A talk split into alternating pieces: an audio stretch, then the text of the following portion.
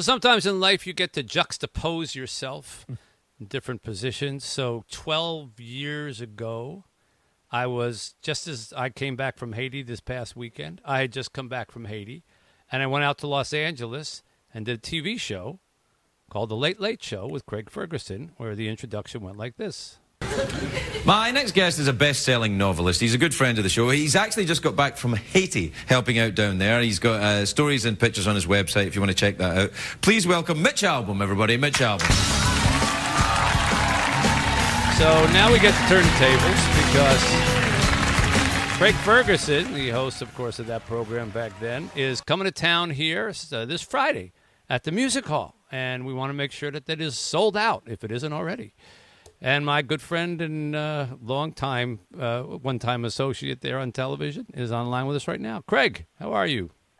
Hey, Mitch, how are you, pal? Uh, every, every, Smaller crowd here for you, but uh, Thank you, ladies and gentlemen. What a what a lovely treat. I didn't, I didn't notice you sitting there right away. Uh, lovely to see you. Uh, every time I talk to you, you've come back from Haiti doing good work, and, and I'm you know lining my pockets on the road. I feel terrible. I feel I should do something more altruistic. well, you why don't you come with me sometime? I consider that an invitation which I immediately accept, and I'll come with you anytime we go. Anytime we can make it happen, I'd love to go. Oh, I go every month. out. I, go every month. Every- so I've been every every month month. since since that time that I was on your show. Well, actually, a little before that, in 2010, I've been there every month of my life. The orphanage has grown exponentially, and uh, we've got kids in college now here in the states, and it's uh, it, it's it's quite That's an operation. Amazing. Yeah, yeah. That's so amazing. so we'll we'll I- we'll get the, I'll get your number off the off the air, your latest number, and we'll make sure we make that happen. But I want to Yeah, now. I want to well, I want to put people in the seats for your show, and that's that's Okay. that's my goal. That's my goal. So let's do that together. Okay, fair enough. So first of- try. First of all, um, you're I know you were hosting that the game show on uh, on ABC, uh, and you did Yeah. a, a couple of that. You are to me a, a, an absolute renaissance man. When you want to try to pursue something, be it hosting your own program uh, late at night, writing novels, writing nonfiction books, uh, voicing characters in movies, hosting game shows. You, you just it seems to me like you just kind of say, all right, let me go try that now. Is that how you've kind of made your decisions as your career's going on? Well, a little bit. I mean, yes, let me try that. But you know, I, it's really it, it's a habit I picked up when I was young, um, because you know I I dropped out of high school when I was 16. So you know, whenever I heard, you know, like you hear posh English actors saying, "Well, I didn't know if the part was right for me," and then I thought about it. And stuff. I didn't have I didn't have the op- uh, here's if I know if the part's right for me. Is there a check? Uh, if a check, then the then the part is right for me. So. I kind of just, you know, I started, you know, somebody would say, hey, you want to try this? I go, uh, sure, I'll try it. And I got asked to try a bunch of different things, and, and I just said yes. And some of them I was successful in, and uh, quite a lot of them I wasn't as successful in at all. But hey, a swing and a miss is still a swing. Yeah. So um, I, I'm. It really is just that. I don't have any. I, I didn't, and I don't have any career plan. I just want to want to do some stuff that I find interesting, and I hope that I find huge amounts of people at the same time. But if it does, well, you know, that's the price you pay sometimes. When you when you're coming to the music hall on, on, on Friday, September 16th, and you can get tickets, everybody at musichall.org.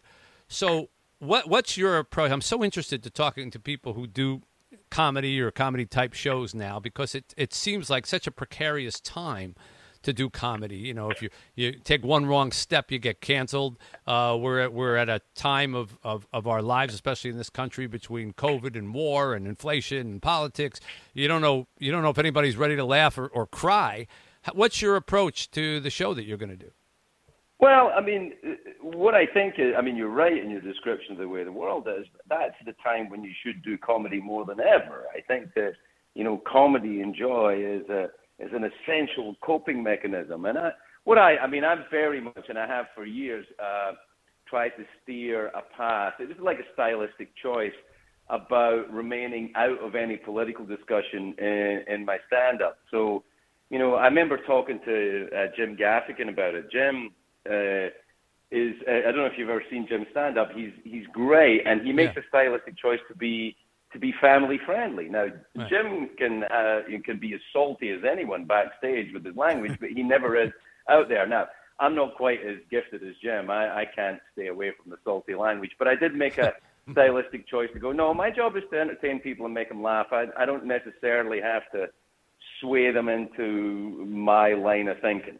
So that is the stylistic choice I made long before the world blew up. So I'm Yeah. quite happy to stay with it. That serves you well right now. You're also uh, people should know this. You're you're quite a good musician and a good drummer. One time we came on your show with the Rock Bottom Remainders band. And uh, and and I think we threw out our existing drummer, and and uh, still had to pay him though.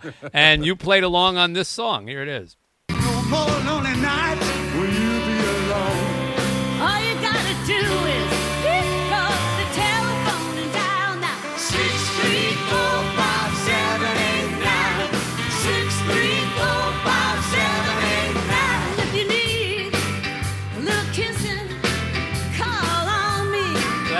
Keeping the beat, and that's my wife Janine singing. Wow, Actually, so that is great. Yeah. I'm, I'm related to that in several ways.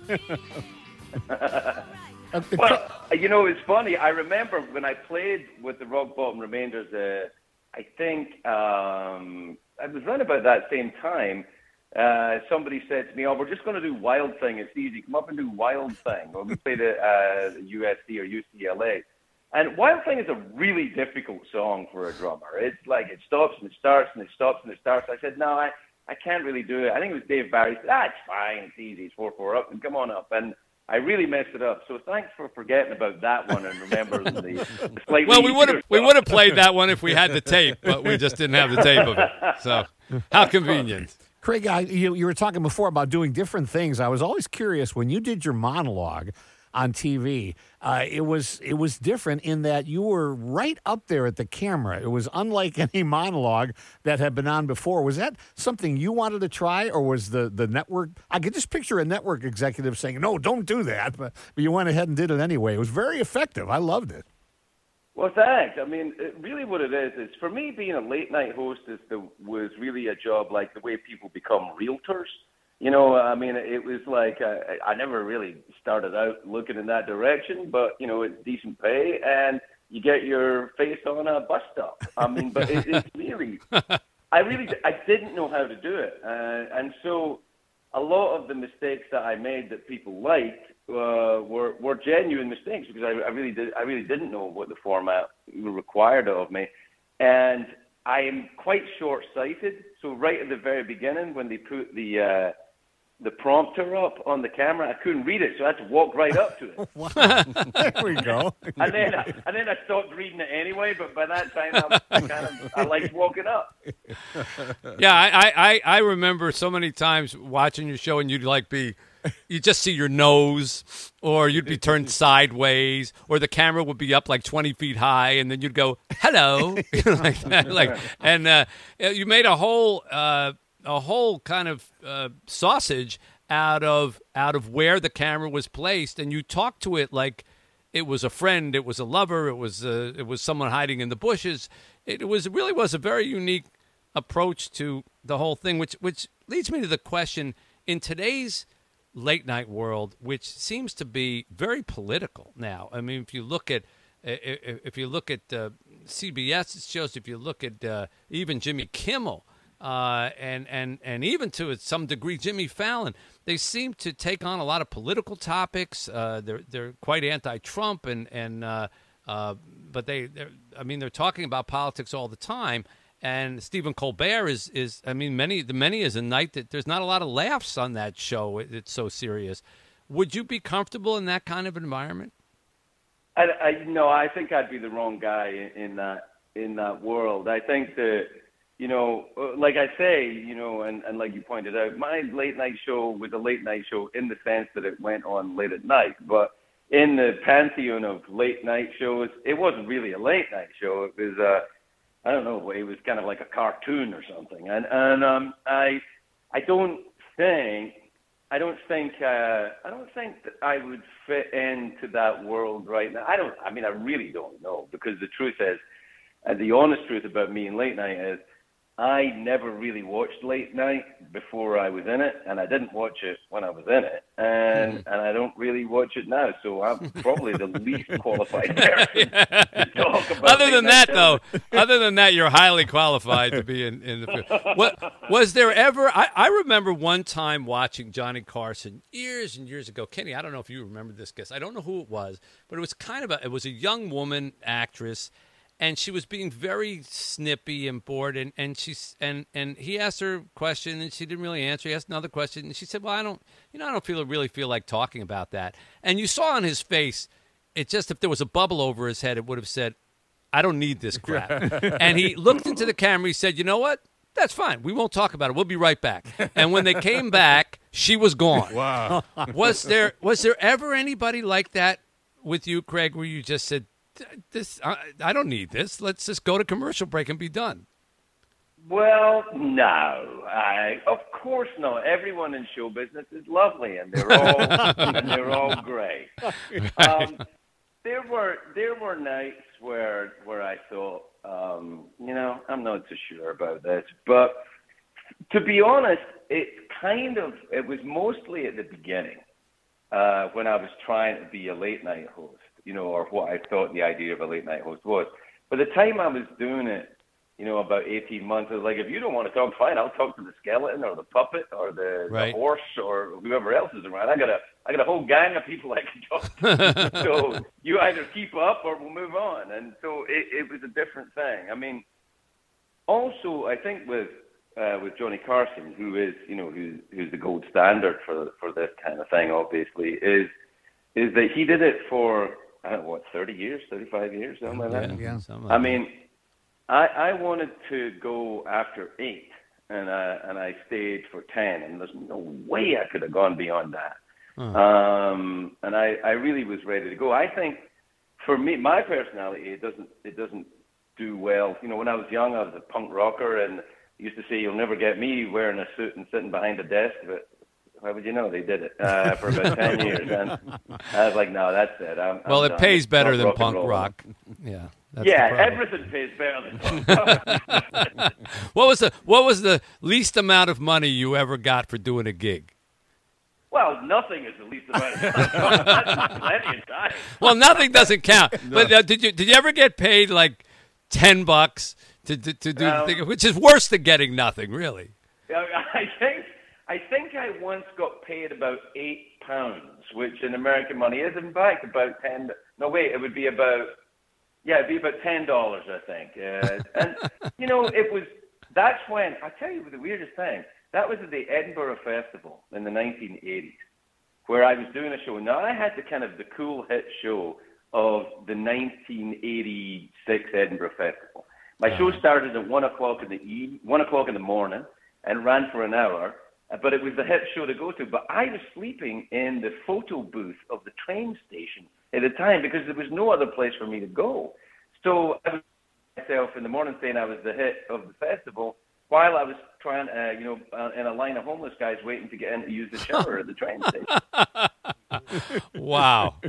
I didn't know that, by the way, in Scotland, the 1 a.m. Sh- uh, slot is considered the Yeah. prime time. And that's the, this must be a very late crowd there in Scotland. Well, it- it, that's that's for the young hip crowd at the Edinburgh Festival. Now, Okay. I don't know what you know during the the normal year.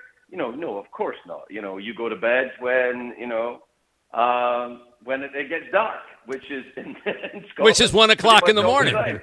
yeah. I've been there. I'm surprised over there that you didn't do shows for drinks because over in America when we first started, it was always yo, you can drink for free, and that was how they paid Yeah. you. They didn't. Yeah, do- you clearly don't know how much I used to drink. It- it- It was cheap. It was cheaper to give them eight pounds. if you were paying me in drink back then, you- you were going to go bankrupt. before the end of the night. Well, we'll look forward to having you in town here, Craig. It's great to hear your voice again. Uh, when you when the when when when we say bye, hang on the line, and, and Blake will take the information, give you my information, so we can we can maybe hook up while you're here, and uh, and certainly try to put something together for Haiti. But it's wonderful to hear I'd your love to make that happen. I really would. I'd love to come down there. Well, we'd love to have you, and uh, we're looking forward to seeing the music hall. Everybody, go out and get tickets. Musichall.org this Friday night, September 16th. Craig Ferguson coming to town. Stay well, my friend. Good talking to you. Nice to talk to you. Take it easy, everybody. Back with more on. Uh, oh yes, for tickets. Oh, oh, I see. The show is presented by Hollywood Casino at Greektown on the Music Hall's historic stage.